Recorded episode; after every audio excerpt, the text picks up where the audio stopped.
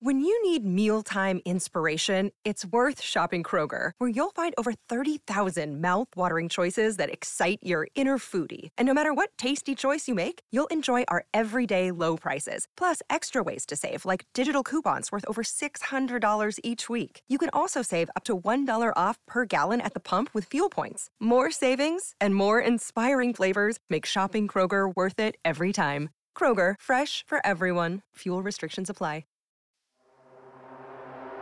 My new client was a convicted serial killer that raped, tortured, and murdered at least three women in our area. We realized there was blood on the couch, and thin blood streaks on the wall, and blood all over her. Multiple arrests for talking his way into homes. No forced entry where a woman was alone. Listener discretion advised. You're just moments away from true tales of terror that will leave you breathless. From Disturbed Media, I'm your host, Chad, and this is Disturbed.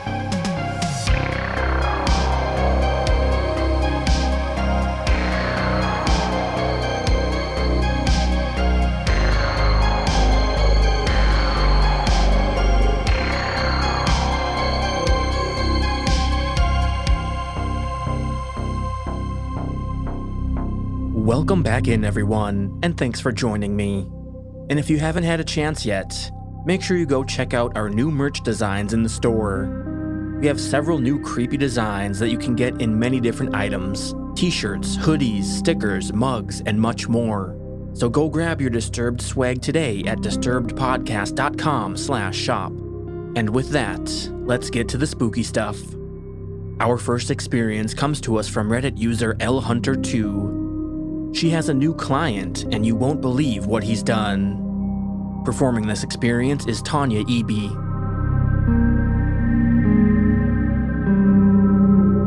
So I have to keep this very general, but have to share. Long post and first time poster, so please be kind. Also, please keep in mind that I was 22 years old and not even out of grad school when all of this went down. I'm a therapist, and while I was in grad school, I began an internship that provided group and individual counseling to a halfway house.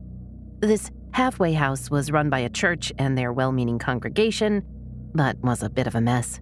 After several months of working with them, I got a phone call from the house parent that said none of the residents were willing to attend group sessions if their new housemate would be involved. The house parent made some comments about typical house drama, so I wasn't too worried about it, and just told them to go ahead and bring the residents to the clinic and I would work with the new housemate privately to figure out what was going on. I met with the new housemate first, and they seemed a bit reserved and untrusting, but nice. When I asked about issues in the house, they gave a small curved smile and raspy chuckle slash scoff. I pushed them a bit further, but all they would say was that the others were scared. We ended our session agreeing to meet weekly. I had the group session next, new housemate not included, to get a feel with what was going on from the others. When I walked in, I could tell there was something seriously wrong. Their faces looked terrified, their general appearances were disheveled, and they were all looking anxiously around at each other. I asked what was going on, and no one answered. They asked me what I thought of the new housemate, and I redirected back to them. The anxious eye contact continued. I asked again and reminded them that change and growth couldn't occur without honesty. Finally, one of them started talking. Here is the story from that perspective. We were told that we were getting a new housemate that we weren't supposed to have much interaction with, and that they wouldn't be there long. No one would give us any info about why the new housemate would be getting the only private bedroom, or why they wouldn't be participating in classes or group activities. They just told us to leave them be. This went on for two weeks. Then they started letting the new housemate hang out and participate in things. They would make some strange comments that would make us uncomfortable, but we would just ignore them. They wouldn't sleep. They would always leave their bedroom after they thought everyone was asleep, go into our rooms, and check to see if we were actually asleep by holding their finger under our nose. Then they would leave and walk through the backwoods. They would always be back in the morning, and we would tell the house parent, but would be told to be quiet and not talk about this with anyone. One night after dinner, we turned on the ID channel and new housemate was watching with us. A few minutes into the episode, they got up and walked into the woods. Usually did this super late at night. A few minutes later, we heard it. Their name in the episode. We couldn't be sure, so we went to the computer and checked and saw that they had tortured and murdered several women. There's more details to the story that I can't share, but needless to say, my new client was a convicted serial killer that raped, tortured, and murdered at least three women in our area. This person was being let out on a technicality that affected several of the murders they were charged with, so got released early on the condition that they lived under supervision. This particular halfway house was being paid to hold this person until a more appropriate structure was in place. After I had done my own research and confirmed, I went to my supervisor and professor, and the contract with that particular church and halfway house was terminated. Icing on the cake? The next year of my life was absolute hell as I was stalked, my home invaded, my dogs injured, my house and car vandalized, and survival items that didn't belong to me were found in my attic that made it look like someone had been living there. I would come home and the house would look different than the way I left it. The police came to my house over a dozen times through that year and did nothing. So my family hired a security team and installed cameras. Six months later, a perpetrator was arrested on my property, and eyewitnesses and evidence linked him to the crimes. Perpetrator had been out of prison for just over a year on rape and kidnapping charges. Guess who was from the same small hometown as the man arrested? My client. Here are some answers to a lot of the questions. This incident was over 10 years ago, and Stalker is still in jail. I had just bought the house the week prior to all of this starting, so couldn't move somewhere else. No money. Several friends offered to let me stay with them, but police and psychiatrists believed that the stalker would follow me because he was already fixated on me. I have no idea if that's how it works, but I listened then. My brother, dad, and several friends rotated staying with me for several weeks. There was no evidence of a connection between the stalker and serial killer, but my brain sometimes begs me not to believe that.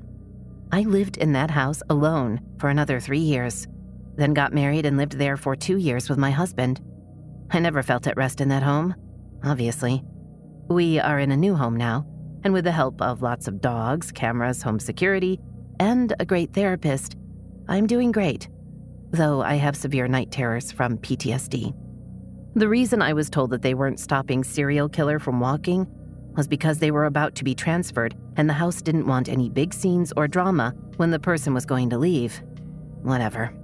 In terms of who this person is, I left out slash changed up a bit two major details that would be easily Googled to find out who they are. Happy hunting.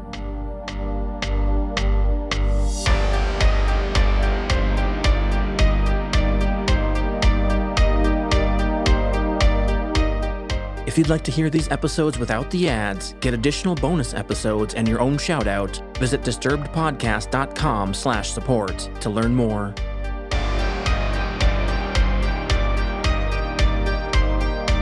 Next up, we hear from an anonymous Reddit user and discover why it's questionable to open your door late at night. Performing this experience is Mariana Bradford.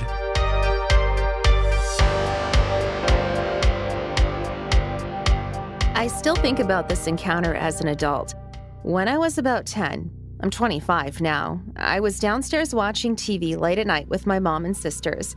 Everyone decided to head off to bed, and I was left alone downstairs. I started drifting off, and all of a sudden, someone started banging on the door.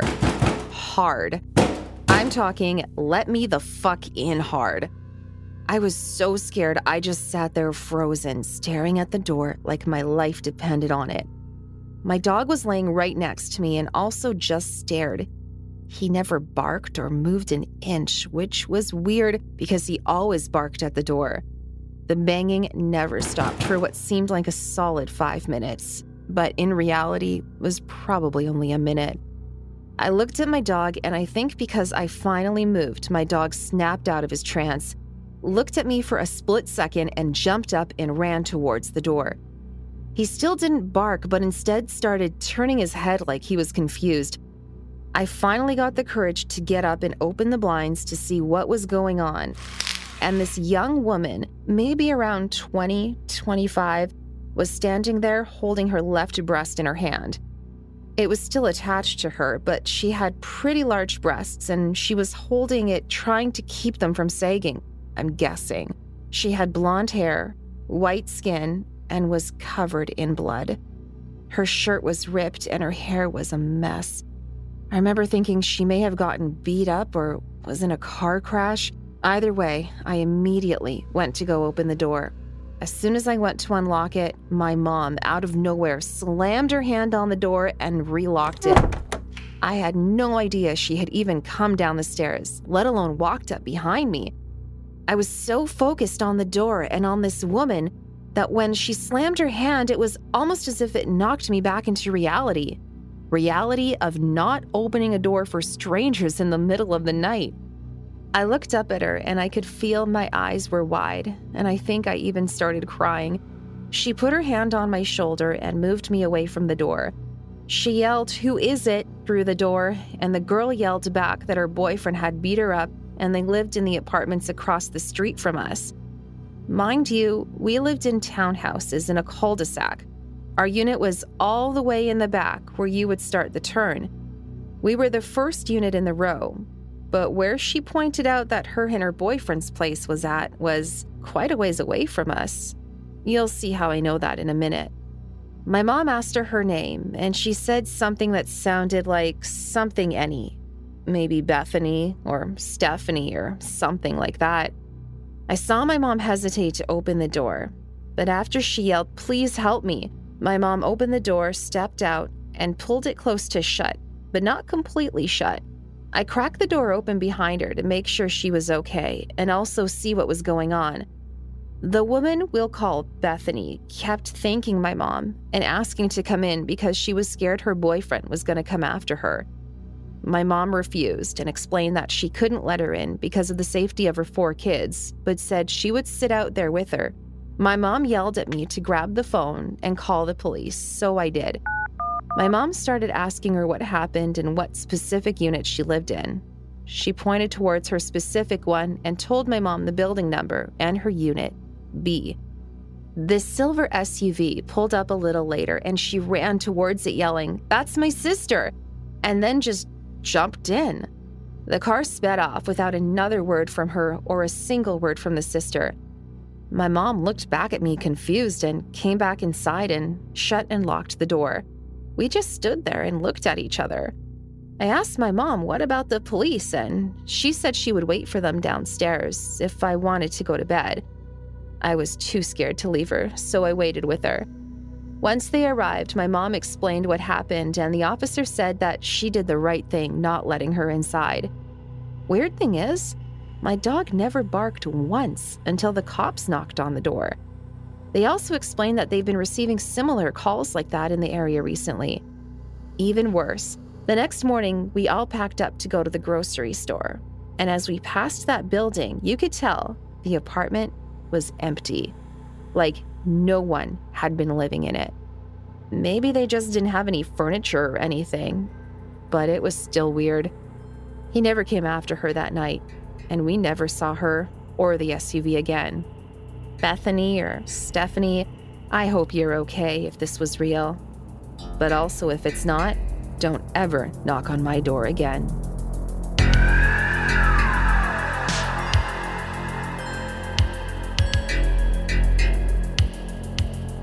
Up next, we hear from Reddit user Lala, and we learn why having a dog for protection can be a good idea. Performing this experience is Nicole Doolin.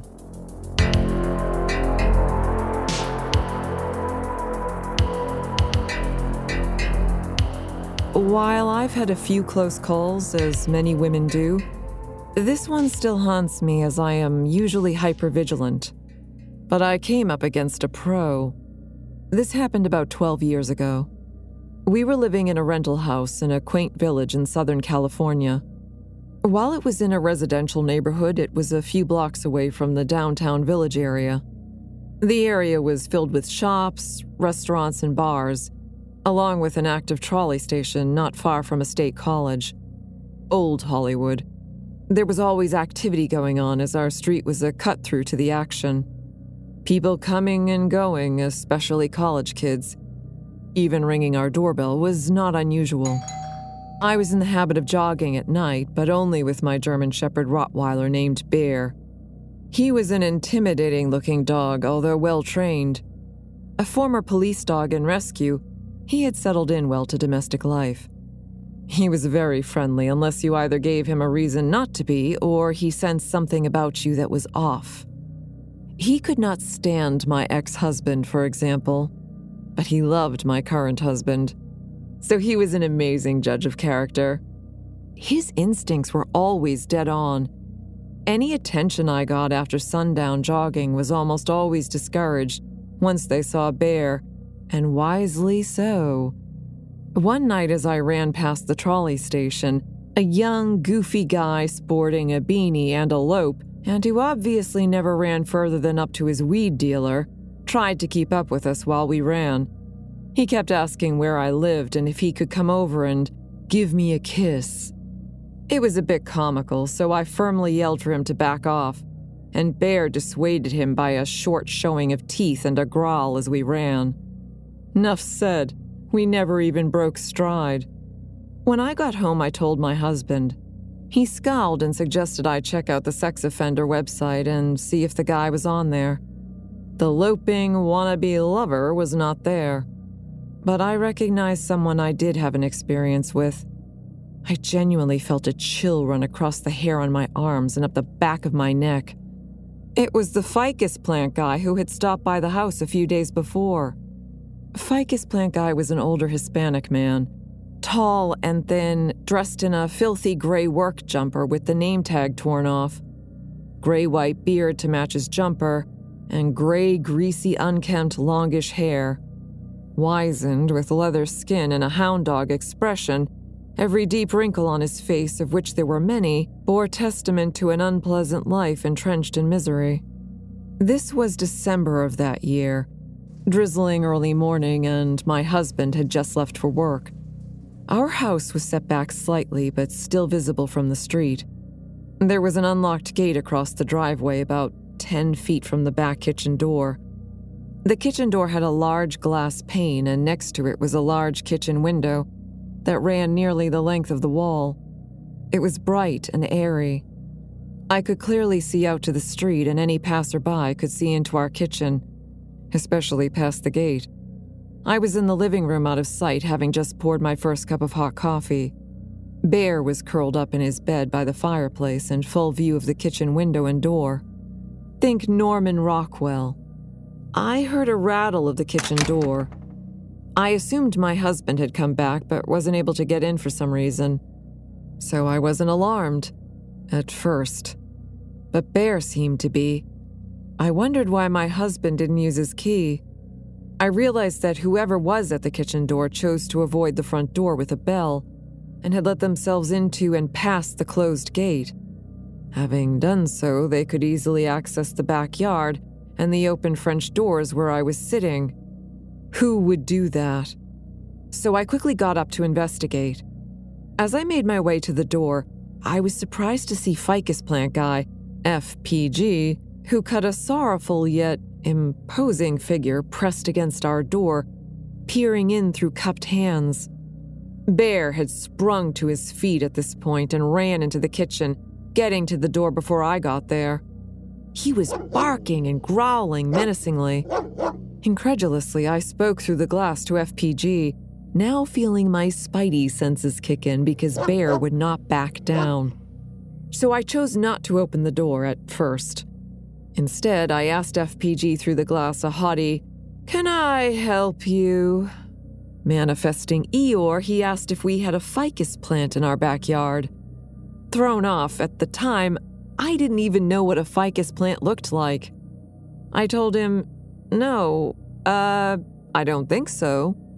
There were no plants back there that weren't in the ground, and it was all very typical SoCal flora or palm trees. I was a little put off by the temerity of someone coming into our yard, past our gate, and jiggling our kitchen door as he did, and initially, my demeanor was more terse and guarded. And try as I may, I could not get Bear to stop bark growling, which was irritating me. but I returned Bear's unusual display of disobedience with annoyance and commands to be quiet instead of paying attention to what it really meant. My bad. FPG was unaffected by my vicious beast or my tone. FPG persisted. His pursuit of the ficus plant was as determined as it was touching. The plant, it seemed, belonged to his dying mother, who, he claimed, had lived in this house once. She had left it behind, but it meant a lot to her, and he was hoping he could retrieve it for her. I told him again there was no ficus plant in the backyard that I was aware of. Is it potted or hanging? He didn't know. Is it a mature plant? He couldn't say. Does it flower? He was losing patience. He just wanted me to either let him in or give him permission to explore the back. Eventually, I began to feel sorry for FPG as he cut a sorrowful figure, and I didn't want to appear callous or prejudiced because of his ethnicity or disheveled state. So I went to open the door.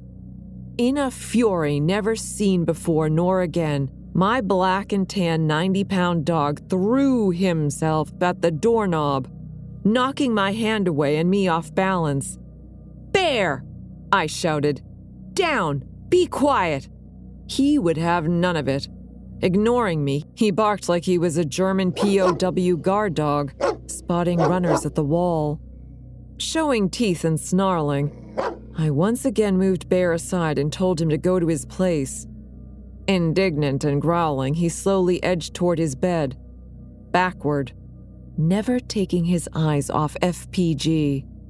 I apologized and tried to get more information from him sincerely wanting to help this sad specimen of humanity before me. But it was hard to hear him through the glass. So once again, I went to open the door. He had pulled the screen door open. He no longer seemed a threat to me, more an object of pity. As I went to unlock the door and grasp the handle again, from behind me came a rolling, running, menacing ball of canine fury and hate charging like a hound from hell toward fresh meat. Mongrel bark shot out in a cacophony of rapid succession. With snarling, snorting teeth, Bear knocked my hand away and me to the floor. He threw himself against the glass, barking and snapping at FPG through it, sure to tear him to shreds but for the few inches of tempered glass between them. I was shocked, furious, and apologetic all at once. FPG was unfazed, completely ignoring the beast before him. I was as much unnerved by FPG's reaction as I was by Bear's focused fury. I thought maybe I shouldn't open the door. You think? Once I got Bear to a low roar, I suggested that FPG give me his name and phone number, and I would ask my landlord if such a plant had ever existed. If so, I would call him and make arrangements for him to pick it up.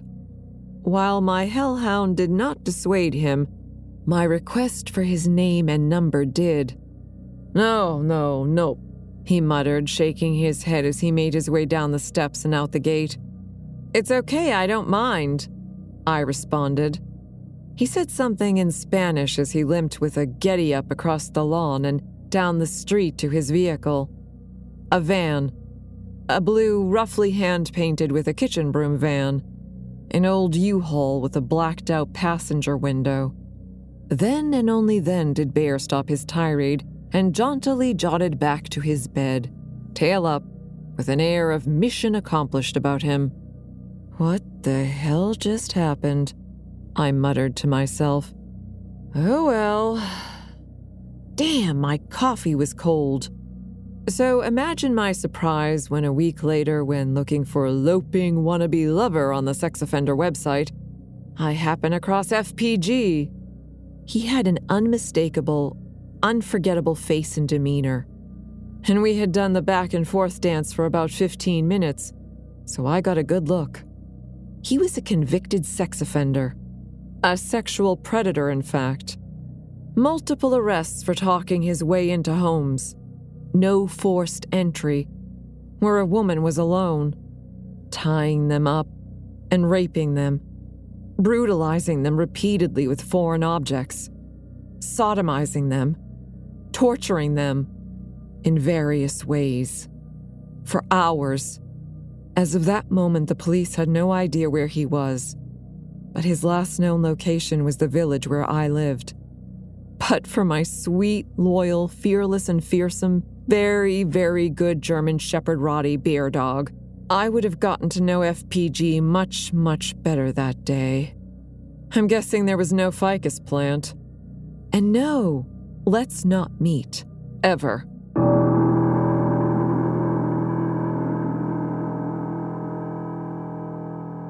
I know you guys love your true experiences, so I've got another podcast I know you're gonna love The Secret Room with Ben Ham. Every episode, Ben has a new guest who finally lets out their big secret.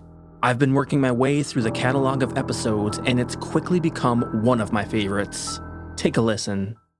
What's the one thing you've never told anyone? People just like you tell all in a podcast called The Secret Room.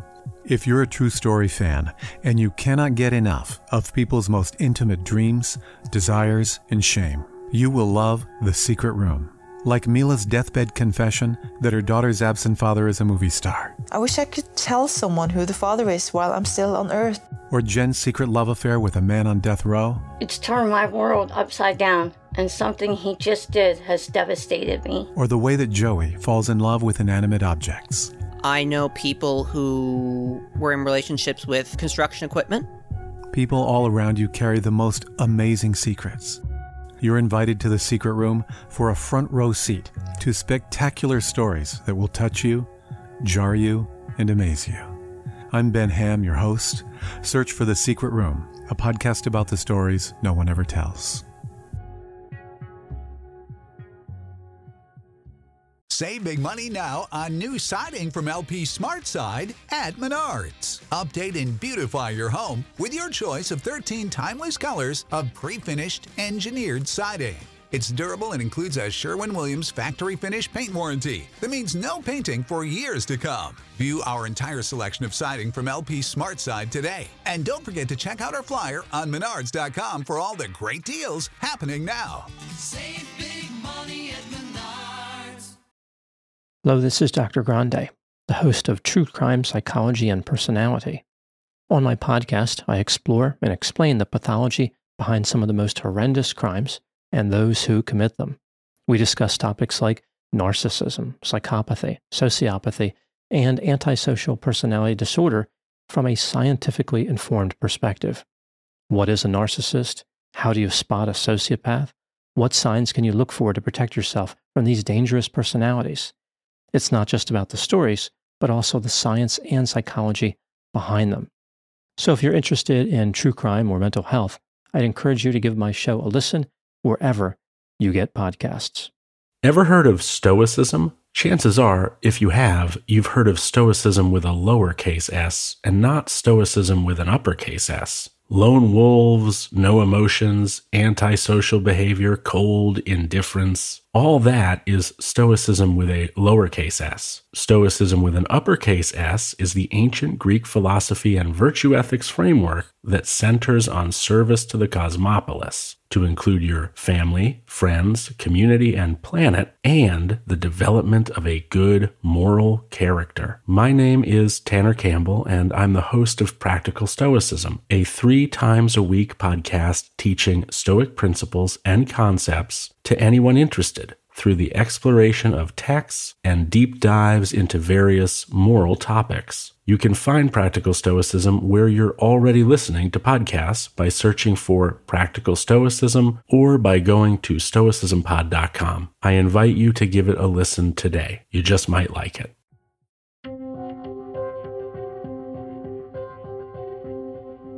And finally, our title story coming to us from Reddit user Itchy Fiddly Digits. And we learn what it's like to be face to face with a murderer. Performing this experience is Matt Bradford.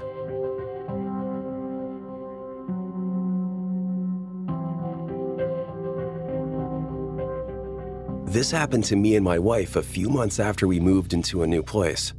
This took place back in November of 2018 and actually wasn't even fully resolved until just recently.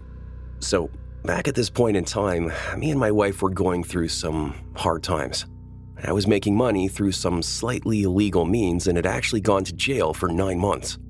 I got out in September of 2018 and had a job in the city waiting for me when I got home. Now, when I got out of jail, my wife was living with her mom about an hour away from the city, but she knew we had to find somewhere to live close to both of our jobs that were downtown in the city we were moving to. Since we were starting all over after the legal fees, lawyers, fines, and other assorted debts, we knew we could only afford something super cheap that would let us pay week to week instead of having to pay security deposits and monthly rent up front. Now, there were four rooms in the house with a shared kitchen and a bathroom for everyone. We moved into one of the rooms. Our neighbors on the first floor was a 30 year old Asian lady and her mom. And then upstairs, there was a young black guy who moved in the same week as us and also a young couple that lived in the room next to the young black guy. In the three months we lived there, the only people we talked to was the young couple upstairs. You know, they seemed similar to us in age and interests, and we usually just talked to them in passing or you know, on the front porch when we were all out there having a cigarette. I mean, they were nice enough, and they also smoked weed, which me and my wife did as well, and we smoked on the porch together a couple of times. You know, things were just a okay until the month of November came and shit just started to hit the fan left and right with this couple who we'll name Jim and Sierra. It started off small. Things like hearing them get into short shouting matches, or one or both of them asking me and my wife to borrow money, or constantly trying to bum cigarettes. And one day I came home and Sierra was walking into the house the same time as me with three guys I've never seen before and a case of beer. They partied all night and kept me and my wife up, but we ended up going to bed around 5 a.m. And then a few days later, we were woken up on a Sunday, and me and my wife's only day off to Jim screaming at Sierra and throwing all her stuff on the front yard. He was calling her a whore and a slut and told her to get out of his life, uh, yada, yada, yada. They argued for like three hours, and eventually someone picked Sierra up. We had a week of peace and quiet, but by the next week, she was moved back in, and the fights and screaming were constant. Until one night. It was a Tuesday night, the day just before my birthday. Me and my wife worked that day, and I just kind of lounged around after work. My wife and I ended up smoking some weed around 1 a.m. and put in a movie to giggle at all night. The whole time we were watching this movie, we could hear Jim and Sierra screaming at each other. We could hear the stomp of their feet as they moved around upstairs in the room right above our ceiling. It went on the whole movie, it seemed like. After actually making it through the movie without falling asleep from smoking too much, we both noticed that Jim and Sierra had finally stopped fighting. We both wanted to take advantage of the quiet and laid down to cuddle up to sleep until we had to go to work in the morning. I was woken up in the middle of the night by my wife, who was shaking me and looking off toward my side of the bed. I was so tired and out of it, I thought maybe she saw a bug and wanted me to kill it. I turn over to get up, and when I do, there is a man standing next to my bed hunched over my nightstand, going through the drawer, and the man has an empty milk gallon in his hand. After rolling over and locking eyes, he stood up from his hunched position and was just staring at me. I kicked my feet out onto the floor and sat up in the bed as he started backing up slowly, one step at a time. At this point, I finally realized that it's Jim in our room going through my stuff, holding an empty milk gallon. Now, like I said, I, I, was still pretty out of it and just calmly said to him, What's up, Jim? What the hell are you doing in a room, bud? After a few seconds, Jim asks, Can I borrow your guys' car, man? Or can one of you take me down to the gas station and then back real quick?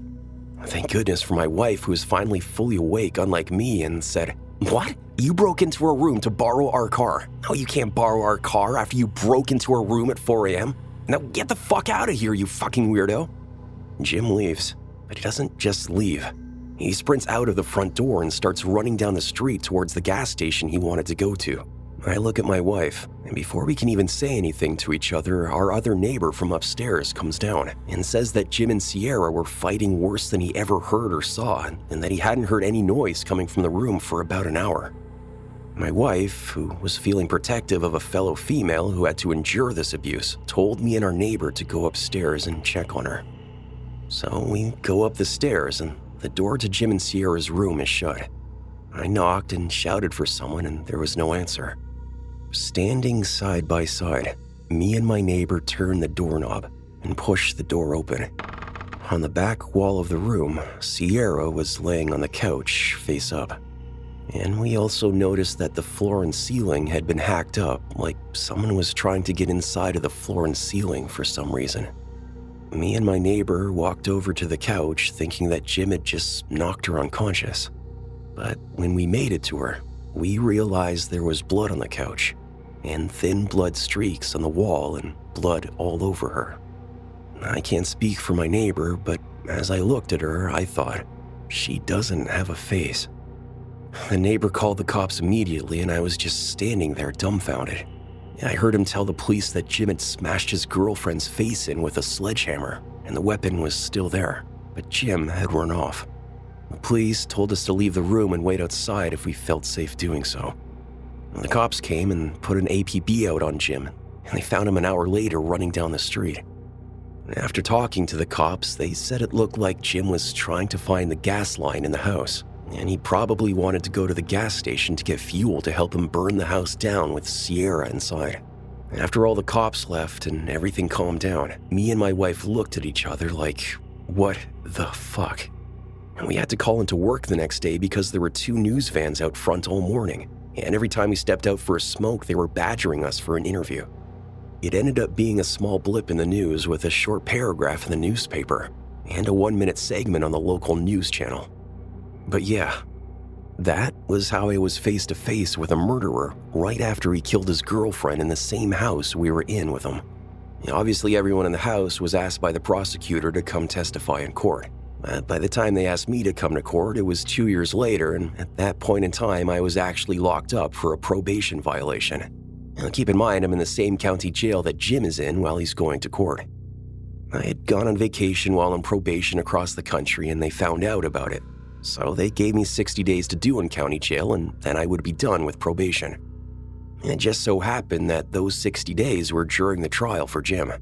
The prosecutor let my wife bring nice clothes up to the jail because it wouldn't look good for a criminal in jail stripes to take the stand and testify against this guy and the prosecutor thought I was well spoken enough that the jury wouldn't know any better. Now, the way this particular county does court is uh, they basically round up everyone in the jail that has court that day and take them all to a giant holding cell in the basement of the courthouse and take you upstairs as your case comes up. I told the officers taking me to the holding cell that I was a witness in a murder case and didn't want to be put in the same room as the guy I had to testify against. They said it won't happen and took me to the holding cell. I started thinking, well, they probably have the same murder type cases in a different cell. But when they called my name to go to court, I started walking to the entrance of the cell. And from behind, I hear someone say my name and tap my shoulder. I turn around, and of course, it's Jim, four feet away from me, face to face. All he said after I turned around was, Good luck today. And all I could do was reply, You too, and get the hell out of there. After that, they put a special command in the system to keep us separated.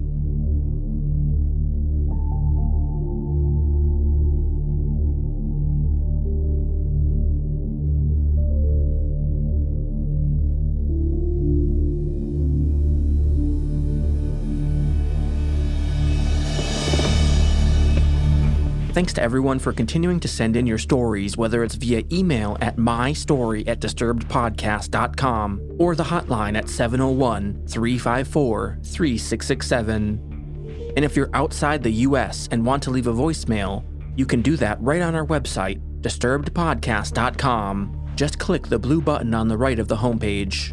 Remember, no story is too big or too small, so keep sending them in. Disturbed is an independent production, funded through advertising and listener support.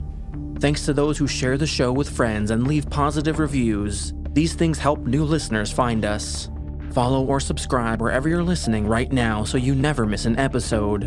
And if you'd like to hear these episodes without the ads, you can get early access to our premium ad-free feed, as well as monthly bonus episodes. Visit disturbedpodcast.com slash support to learn more and a shout out to all of our newest supporters Kim Ralston, Justin Beers, Brittany Giddings, Gemma Houting, Ashik Fernandez, Melissa Björk, Melissa Herzog, and Cassandra Ranger.